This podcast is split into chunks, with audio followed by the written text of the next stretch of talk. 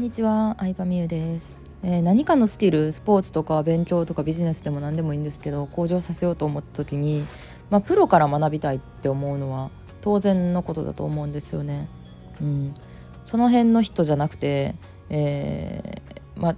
ちゃんとある程度の実績ある人とかある程度の成果を残してる人。うん、ゴルフ習うにしてもちょっと近所でまあなんやろなお父さんにゴルフ習うよりもさちゃんとしたスクールでさ習う方が良くないですか、うん、教え方もうまいと思うし、えー、ちゃんとこうスコアがさいいスコアを出せた生徒を何人も輩出してる人から学んだ方が、まあ、効率いいと思うんですよ。お父さんに習ったらまあただかもしれんけど多分変なフォームをつけさせられてで結局またスクール行って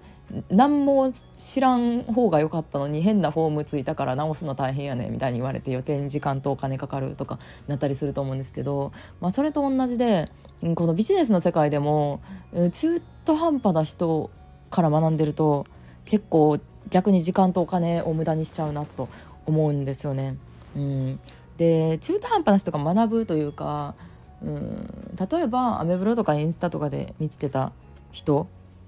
を見よう見まねで真似するっていうのは私は一番よろしくないことだと思っててなぜかというとその人が本当に稼げてるかどうかがわからないからなんですよ。そうなんですよで私は職業柄あの構インスタでフォロワーが多い人とも話すしうん一見 SNS だけ見ると盛り上がってて稼げてそうな感じの人とも話しする機会が多いんですけどいざ話してみると実は今月5万しか稼げてないんですよね。なんとか旦那さんの給料があるお金で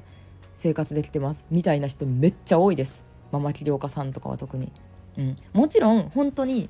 真剣にビジネスやってて真剣にお客さんのこと考えててちゃんとそれが売り上げとか結果につながってる人もいっぱいいますよでもいっぱいいますってかまあ2割1割2割ぐらいかな全体のいますけどなんちゃって起業家さんも多い世の中なのでどうやったら本当にこう実力ある人、うん、プロを見つけられるのかっていう見つけ方をね今日は話そうかなと思います。2つあるんですけど1つは広告ですね。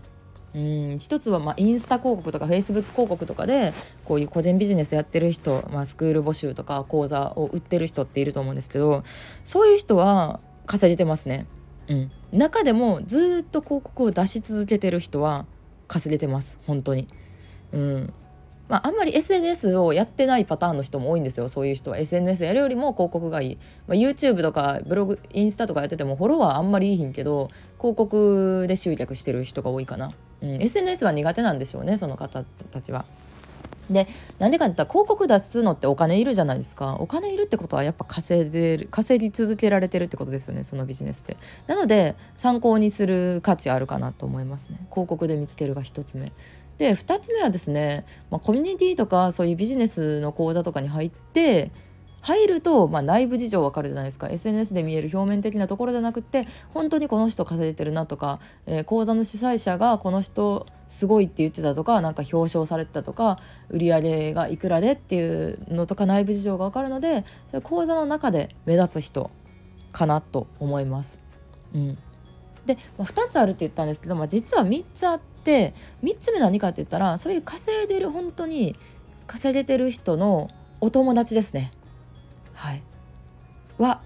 えー、稼いでることが多いですね。同じ金銭感覚であることとかそのビジネスレベルとか、うん、マーケティングとかそういうのに関する考え方とか行動基準が、まあ、高い人同士が友達になることが多いので稼いでる人のお友達とか、まあ、一緒にまあ、インスタとかフェイスブックとかで誰々さんとご飯行きましたみたいに言っててお客さんとかじゃなくても友達みたいな感じだったらそういうところで私はあの実力ある人を探してたかなと思います。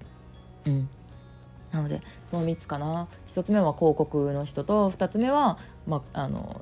まあ、そういうコミュニティとかで出会うコミュニティとかで目立つ人3つ目はコミュニティで目立つ人からの、えー、その人の友達とかその人の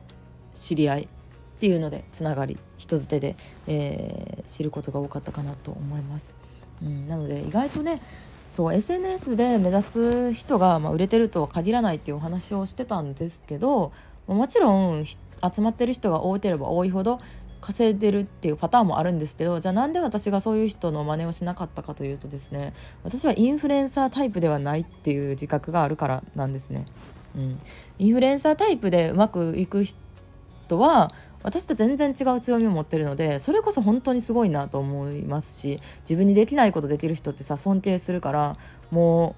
うねあなんか自分にはできひんなと思う反面ほんまにすごいなと思うんですけどやっぱなんかパーティーを定期的にやったりとかそこで大人数並んで写真撮るみたいなのは私のやりたいことではないなと思うし、うん、なんかそこを目指すそういう人を見てあこうやったらいいんやっていうのを真似しちゃうとやっぱ目的としてゴールはそういう働き方になるってことですよね。あそれ違うなって途中から思ったんですよね。最初は気づけなかったんですけど。なので、うん、ひっそりと稼いでる人を探す方法って感じですかね今回お話した3つは。なのでひっそりとあんまり目立たずに世の中的に目立たずにビジネスをうまくいかせたいなって思う人はそういう今言った3つの方法で、えー、ロールモデルを探すといいんじゃないかなと思います。はいということで今日もありがとうございました。